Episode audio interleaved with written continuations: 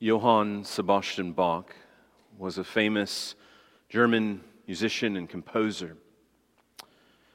Though he arrived on the scene some 200 years after the Protestant Reformation, his life was forever changed and transformed by the teachings of Martin Luther, John Calvin, and Ulrich Zwingli.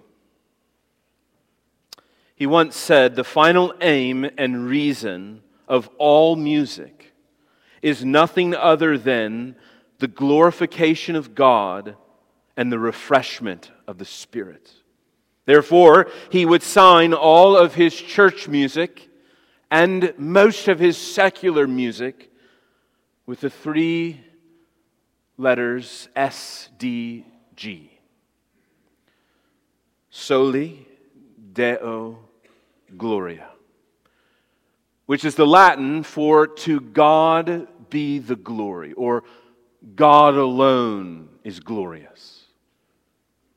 Bach recognized that God, through the instrumentation of music that he had gifted his creation, was meant to be a conduit leading creation to sing of God's glory. And as the crowds gathered on what we know as Palm Sunday, as Jesus made his final way up the dusty roads to Jerusalem, the crowds sang glory. They used the instrument of music to praise the one who had come in the name of the Lord, their king. The peoples had been waiting for hundreds of years for their king to come and finally and fully deliver them from their enemies. And this mighty warrior king came not mounted on a white warrior horse, but on a humble beast of burden, a colt with whom no one had ever ridden before. And as the crowd sang, Hosanna in the highest, the religious leaders plotted. They plotted behind dark corners thinking of ways that they could finally get rid of this king.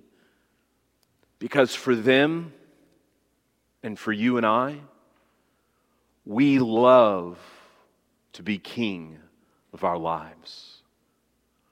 And we, like them, are threatened when someone else would dare come into our life and tell us otherwise. The question before us this morning is who will be king of your life? Will Jesus be king? Or will you continue to be king? Will you continue to live life your way? Or will you submit your life to Jesus? And not only recognize with your lips that He's king, but submit to Him in your life by obeying his rules. Now, we've taken a few months off from this letter. We call it the Gospel of Luke because Luke wrote it. Luke was a doctor, he was a physician, and he was also a traveling companion of the Apostle Paul. The Apostle Paul tells in his later years of life when he sat rotting in a cold and dark Roman cell that Luke alone is with me. Luke was a loyal friend to the Apostle Paul, but he was a studious man. And he had a friend named Theophilus. Funny name, good friend. And Theophilus was a Christian believer. And Luke picked up his stylus, if you were, to write to his friend. And he wrote him a two volume book. What a friend, right? wrote him a book. And part two is what we have come to know as the Gospel of Luke. And part two is what we know as the Acts of the Apostles. And in this first act, in this first book, the Gospel of Luke, Luke chronicles the life of Jesus. He doesn't tell every story, he's not a biographer, but rather he seeks to, as he says in the opening verse of this Gospel, to write to Theophilus an orderly account. That doesn't mean chronological, it means orderly. In order to convince Theophilus or give Theophilus assurance of the things he has come to know and believe. And so, the primary audience of this gospel is Christians. It's not primarily meant to be evangelistic in order in other words, extending a call to repentance and faith, but rather to give you and I, as, as the church, assurance of the things that we've come to know and believe. In other words, if we've given our life to submit to Jesus as King, well, Luke comes along and says, Look, look here, let me show you and demonstrate to you that he is King. Now, as we concluded back in May, a very long section in Luke's gospel. Luke's gospel is organized around a number of themes, and the first part is Jesus' ministry in Galilee. And in the first nine chapters, Jesus is seen traversing the various roads and towns that surrounded the city of Galilee where he was from. But then in Luke chapter 9, verse 51, uh, the attention turns, if you will, from taking the gospel to the people of Galilee to Jesus focused on the, the finish line. So, all the way back in Luke chapter 9 and verse 51, Luke says, When the days drew near for Jesus to be taken up, that is, ascended, he set his face to go to Jerusalem. Verse 51 of chapter 9 marks a section that comes to its conclusion in chapter 19, verse 27. So 9 to, to 19, in it, Jesus is teaching his disciples, this sort of ragtag band of 12 misfits that were fishermen and businessmen, notorious criminals, and a traitor. And he spends this time teaching them what it means to follow him. So, right there in chapter 9, he if you want to follow me, you have to take up, you have to deny yourself, take up your cross, and follow me. And the rest of the verses are about that. Well, friends, we've come to the, the conclusion here in chapter 19. And so from 19 to the end of the book in, in chapter 24, it is the final week of Jesus' life. If this were a movie, it would have been very quick. The, the, the, film would have just continually been turning over scene after scene. It would have been a very fast pace. And then all of a sudden, it's as if eh, Luke just sort of pumps the brake, if you will, and slows the tape down and thoughtfully spends time considering this final week of Jesus' ministry here on earth. And the question before us which will be the question that resounds each of these chapters, is who is going to be king? Is Jesus going to be enthroned as king? Or will the Roman occupiers continue to rule over God's people? Will God's people accept him as king, or will they reject him? So I invite you to turn to Luke chapter 19 it's found on page 878 in the Pew Bibles provided. Again, if you do not have a copy of God's Word, let me encourage you to take that and uh, take it home as your own, as a gift from us to you. Read it, get to know God through it, ask those around you to help you to know and understand God through it. Luke chapter 19, beginning in verse 28. And when he had said these things, he went on ahead, going up to Jerusalem. When he drew near to Bethphage and Bethany at the mount that is called Olivet, he sent two of his disciples, saying, Go into the village in front of you, where on entering you will find a colt tied, on which no one has ever sat. Untie it and bring it here. If anyone asks you, Why are you untying it? You shall say this The Lord has need of it. So those who were sent away and found it just as he had told them. And as they were untying the colt, its owners said to them, Why are you untying the colt? And they said, The Lord has need of it. And they brought it to Jesus, and throwing their cloaks on the colt, they set Jesus on it. And as he rode along, they spread their cloaks on the road. And he was drawing near already on the way down the Mount of Olives, the whole multitude of the disciples began to rejoice and to praise God with a loud voice for all the mighty works that they had seen, saying, Blessed is the King who comes in the name of the Lord. Peace in heaven and glory in the highest. And some of the Pharisees in the crowd said to him, Teacher, rebuke your disciples. Jesus said to, or answered, I tell you, if these were silent, the very stones would cry out. And when he drew near and saw the city, he wept over it, saying, Would that you, even you, had known on this day the things that make for peace, but now they are hidden from your eyes. For the days will come upon you when your enemies will set up a barricade around you and surround you and hem you in on every side and tear you down to the ground you and your children within you. And they will not leave one stone upon another because you did not know the time of your visitation. And he entered the temple and began to drive out those who sold, saying to them, It is written, My house shall be a house of prayer, but you have made it a den of robbers. And he was teaching daily in the temple. The chief priest and the scribes and the principal men of the people were seeking to destroy him but they did not find anything they could do, for all the people were hanging on his words. Jesus is the long awaited King who has come to bring peace by rescuing God's people from their sins and ushering in his eternal kingdom. That's the point that Luke has for us. That Jesus is the long awaited King who has come to bring peace, not war.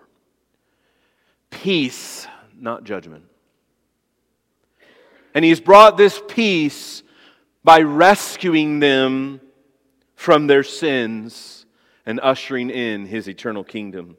The purpose of our time this morning is to, I hope, recognize that Jesus, that Jesus is the only way to peace. This world longs for peace. You long for peace in your life, in your relationship, in your family, among your neighbors. You, you desire peace for this world. And this world has a lot of solutions about how you can have peace.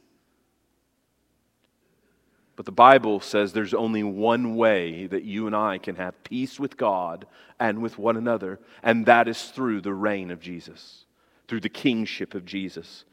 I don't know I want to hang our thoughts this morning on two words. So if you take notes, two words triumph and tragedy. Triumph and tragedy. In verses 28 through 40, we see the triumph of King Jesus. We see Jesus coming into his city triumphantly with praises all around him, with songs singing glory to God in the highest. But then the clouds roll in and the scene goes dark as Jesus stands and looks over his city. Jerusalem, Jerusalem, the city of peace. And tragically, they don't see Jesus as king, and they don't see him as the way to peace. So, this is what we want to think about this morning. First, triumph, the triumphant king. Luke records for us a familiar story that no doubt as a child you grew up loving, having little palm branches that we would wave at one another for some strange reason um, on Sunday mornings, the Sunday before Easter. Yes, that beloved Palm Sunday where we would gather and learn about Jesus' triumphant entry into Jerusalem.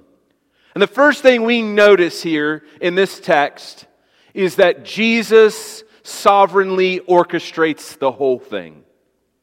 In other words, Jesus is not caught up, as Albert Schweitzer said, in the wheel of destruction. In other words, that Jesus got caught up in the momentum, and that momentum spiraled out of control, and therefore led ultimately to his death.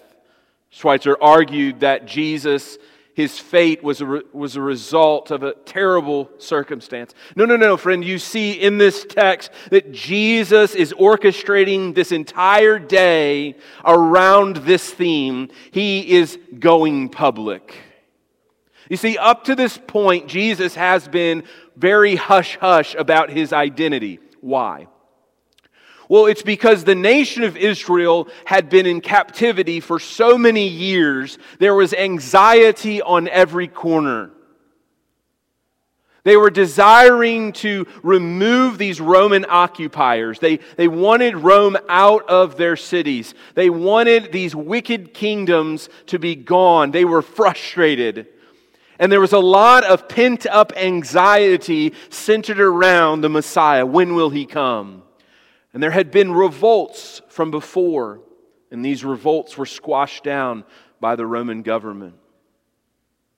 And so Jesus wanted to make sure that the people did not get the wrong expectation, that he did not come to establish an earthly kingdom, but a heavenly one. That the Messiah was not going to uh, destroy the Roman occupiers and, and finally and fully set up this eternal kingdom now, but that he was ushering in a spiritual kingdom. And later on, he would come back and establish this earthly kingdom. And so Jesus was careful throughout his ministry to make clear who his identity was, but only to those closest to him. And what we see Jesus doing as he ascends up to Jerusalem. You always go up to Jerusalem, all right? Because geographically, it is higher than the rest of the surrounding region. And so as they make their way up, Jesus orchestrates in, in such a way so that everyone can see his identity as the triumphant king. And you might find it strange here, this interchange between Jesus and his disciples about going and acquiring this colt this, this foal of a donkey. And we're told that nobody has ever ridden on it. The kings of Israel would often ride on donkeys as a symbol of God's kingship and their submission to Him, a kingdom of humility. And you heard earlier from Zechariah chapter 9 that the people were to expect a king who would come in this way. And we're told the disciples are sent, and then they find the colt just as they had found. Look at verse 32. That's the key verse. So those who were sent away and found it just as he had told them. You think, well, Jesus owned nothing. He had no money. He had nothing, had no possessions, just the clothes on his back. He tells us at one point that he didn't even have a pillow to sleep a man of nothing, of tremendous humility, orchestrates these events so that the people will be unmistaken in who he truly is. His plan was perfect. It was the Father's plan that he was fulfilling. He was the king that God's people needed. And is a reminder to us in these final chapters of Luke's gospel that God sovereignly orchestrates his redemptive plan. That this is a divine plan that is unfolding before us. Well, friends, the crowd, don't miss it. And we're told here in verse 35 that they brought it to Jesus and throwing their cloaks, this is clothes, all right? So if you don't if we don't use that word anymore, but clothes. They took their clothes and they threw it on the back of that little baby donkey. And notice here, they sat Jesus on it. Oh, what a wonderful picture of their own recognition and submission. They understand what they're doing. This is our king, and he's on a, on a donkey, not on a mighty chariot like, the, like Caesar would have if he rolled through town. He's on this little donkey, and, and our old shabby clothes are, are his saddle. And if, as it were, a modern day rolling out the red carpet, they begin to throw their clothes upon the, upon the ground. What a picture of submission. You take these nice clothes, these valuable possessions, and you throw them on this dirty and dusty ground to symbolize your own willful submission and recognition that Jesus is King. And then we see something almost wonderful happen. As their eyes, if you will, are opened to Jesus' true identity, they begin to sing praise to him. Look here at verse 38, uh, rather, verse 37. As they were drawing near along down, they went down the Mount of Olives, or Olivet, don't be confused by that, it's the same thing. The whole multitude of his disciples. In other words, this is more than just the 12. This is, this is a whole host. They begin to come out. Friend, what just happened the day before? Well, John tells us in his gospel account there was a dead guy that's been rotting in a cave for four days, and all of a sudden Jesus says, Hey, Lazarus, come on out of there. Do you not think there might have been a little bit of excitement in Bethany because the most notorious person in town was dead and is now alive? And all of this excitement because of the mighty works that they had seen. They knew Lazarus was dead. They knew of all the work that God had been doing through Jesus and all that they could do as they saw their king riding in is to sing praise. Blessed is the king who comes in the name of the Lord.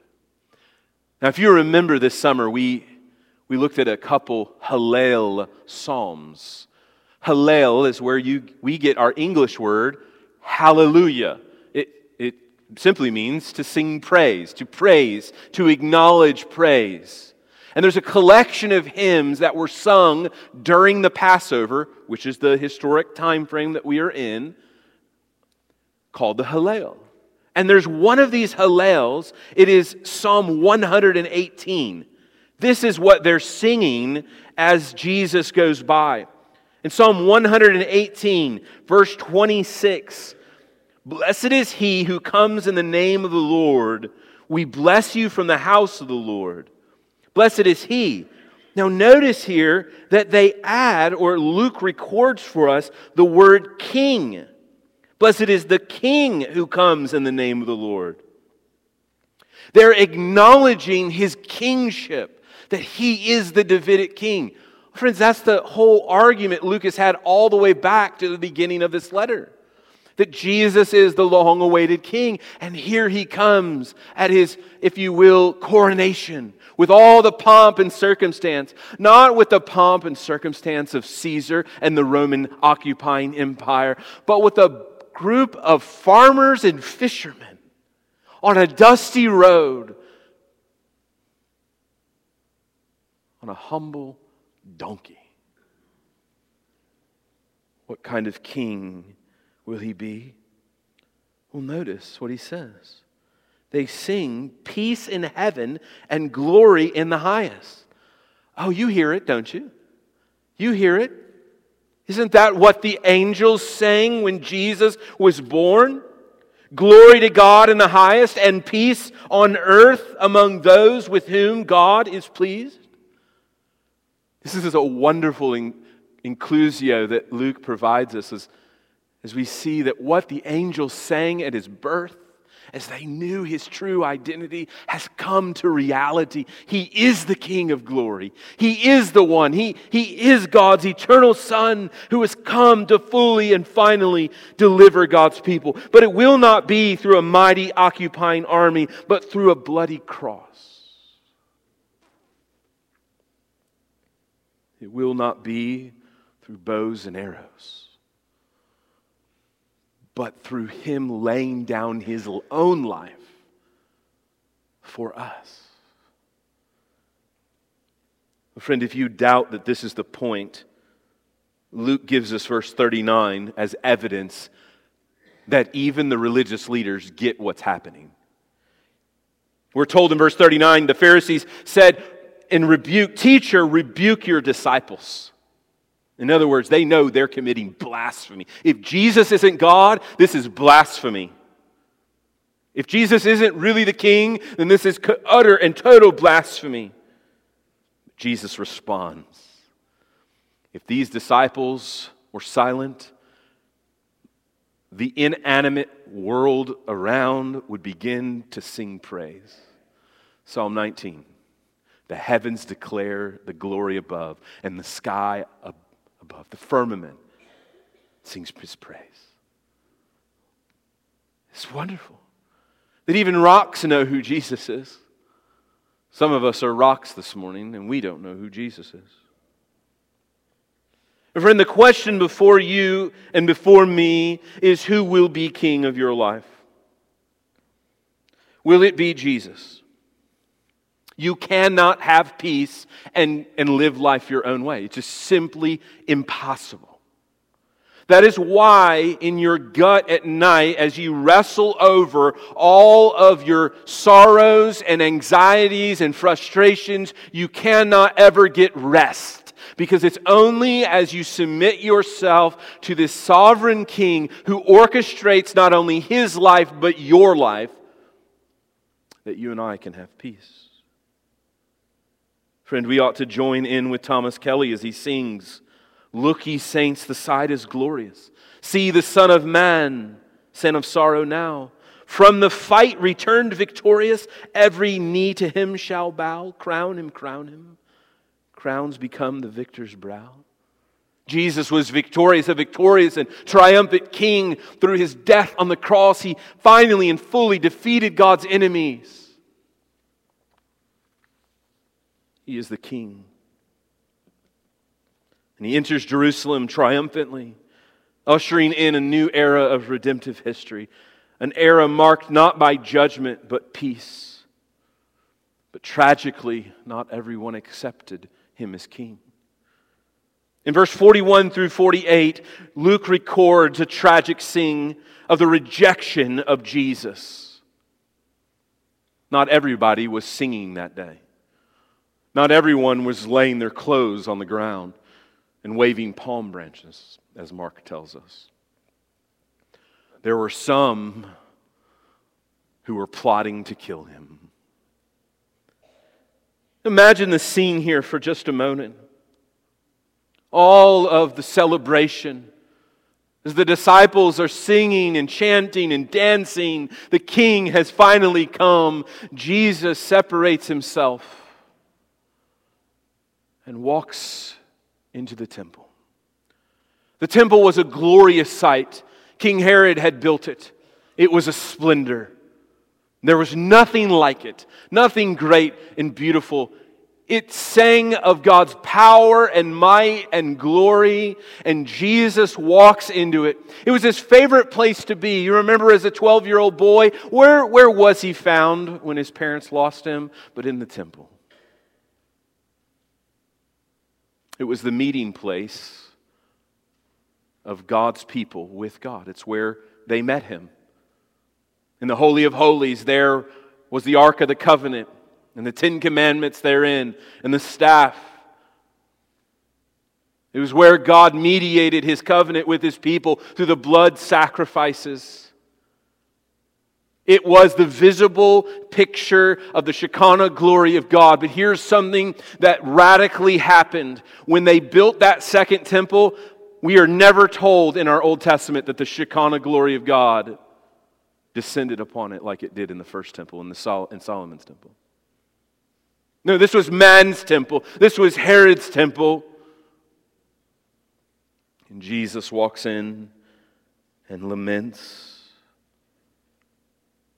as I mentioned earlier, the word Jerusalem means city of peace. And the King of peace has arrived, yet they don't see it. They missed it. They willfully chose to, to ignore the clear identity of Jesus. And what are we told? But that their eyes were blinded.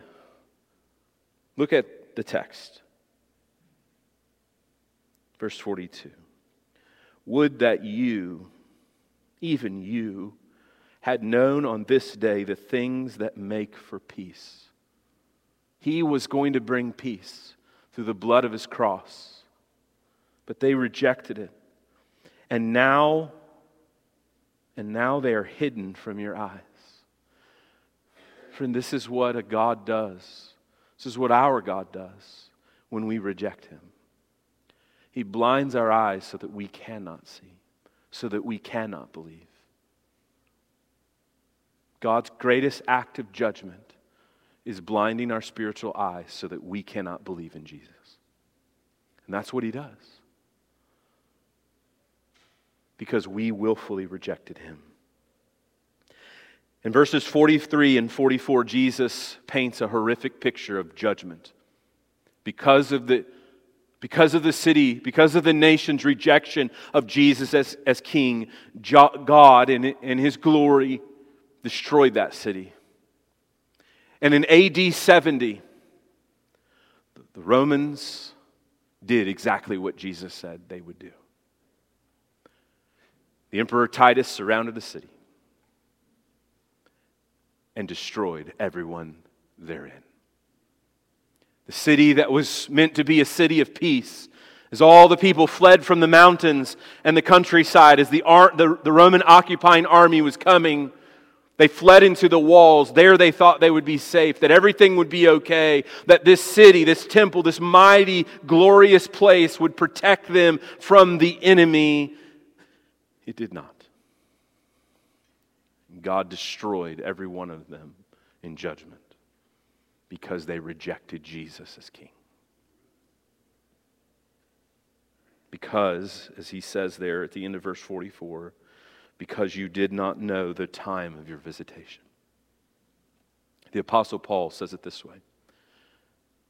In 2 Corinthians chapter 5 and into chapter 6, he argues that reconciliation with God has been brought about by the, by the atoning work of Christ on the cross. And he exhorts them to repentance. And he concludes by saying, Today is the day of salvation. Today. See, friend, you, you don't know when that visitation is going to take place. You, you don't know when the end is near. It, you, you're not promised tomorrow. None of us are. We just have today. This is it. We have today, and there's only a few hours left 12 by my watch. There may not be tomorrow.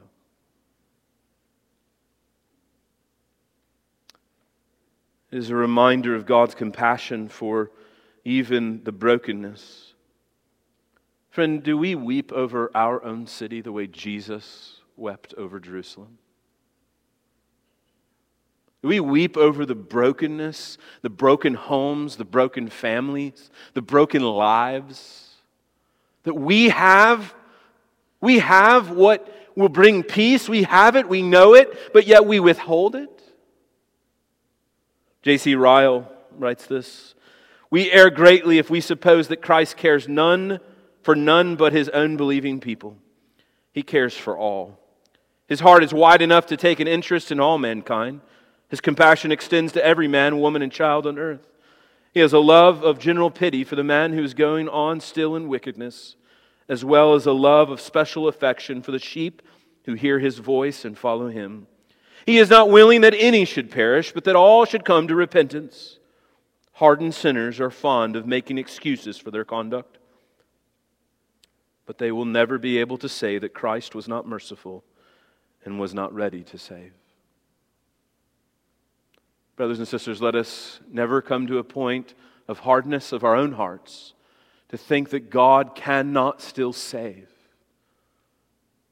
God promises to save. Well, the scene concludes, friends, with a very short account.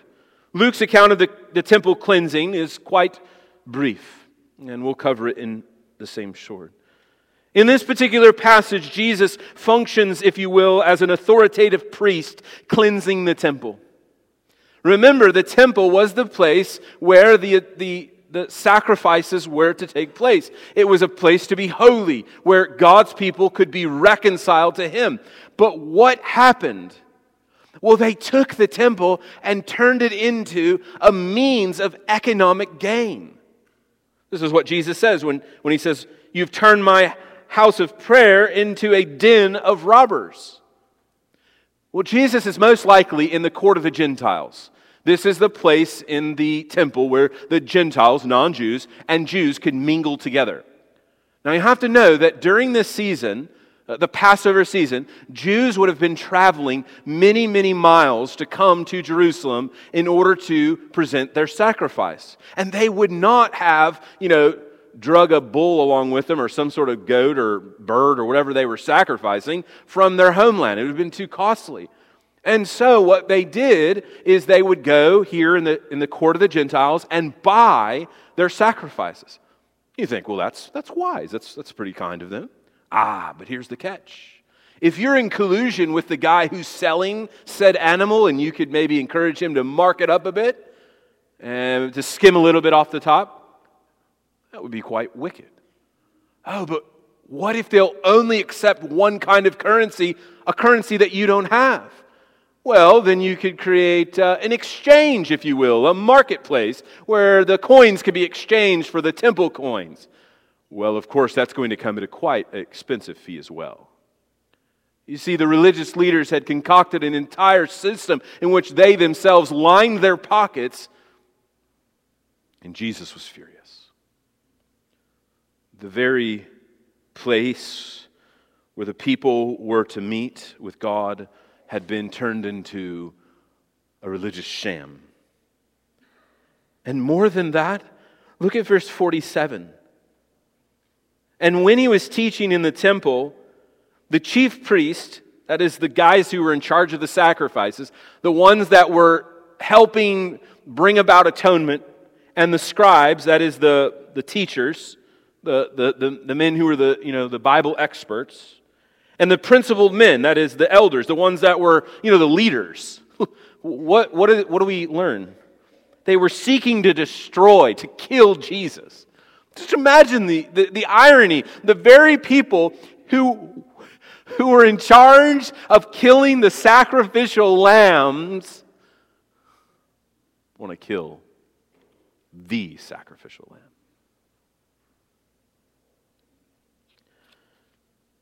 Luke here hints at what will bring peace. The tragedy of this whole scene is that the very people who should have got it, they didn't get it. Friend, this is the wonderful good news for you this morning.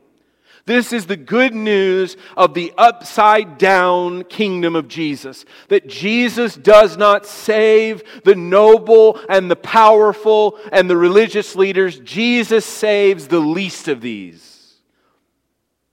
the foolish and the despised, the men and women who are nothing. This is who Jesus. He saves people like you and like me, sinners who deserve God's judgment, who deserve what we see recorded in this text. But by the grace of God, he gives us eternal life through Jesus. What began as a day of celebration, the king has come. Hosanna in the highest. Glory be to God. Ends in tragedy. It's God's own people reject Jesus as king.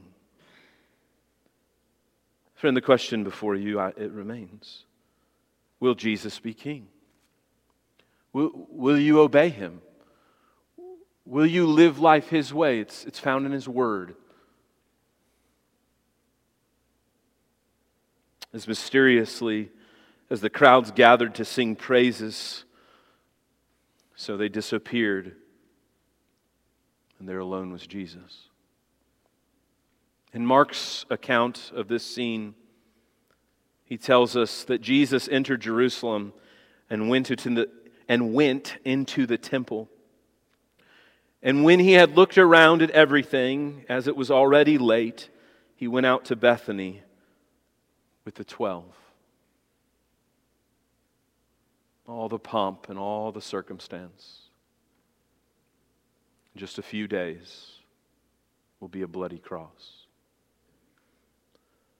Oh, brothers and sisters, I hope that we would imagine in our, our mind's eye the, the sight God has returned to his temple. The Shekinah glory has returned. And they don't see it. Can you imagine the thoughts that were in Jesus' mind? Everything that he put his eyes upon. In a matter of days was going to be utterly useless. The smell of the sacrifices, the bleeding of animals, the coins and the exchanges would become obsolete. No more priest, no more incense, no more blood, no more sacrifices, no more altar, no more curtain all of it would be put away once and for all through the death of this triumphant king on a bloody Roman cross. There's nothing more glorious than that. Let's pray. Oh God, you are our King. And I pray that we might see Jesus now as King. Not merely confess Him with our lips, but surrender to Him with our lives. All glory be to Christ. Soli Deo Gloria. Glory alone to you, O God, for this great salvation through Jesus Christ our Lord, we pray. Amen. Friend, let's stand and sing a final hymn that acknowledges Jesus and his glory and all glory be to Christ. Let's stand and sing.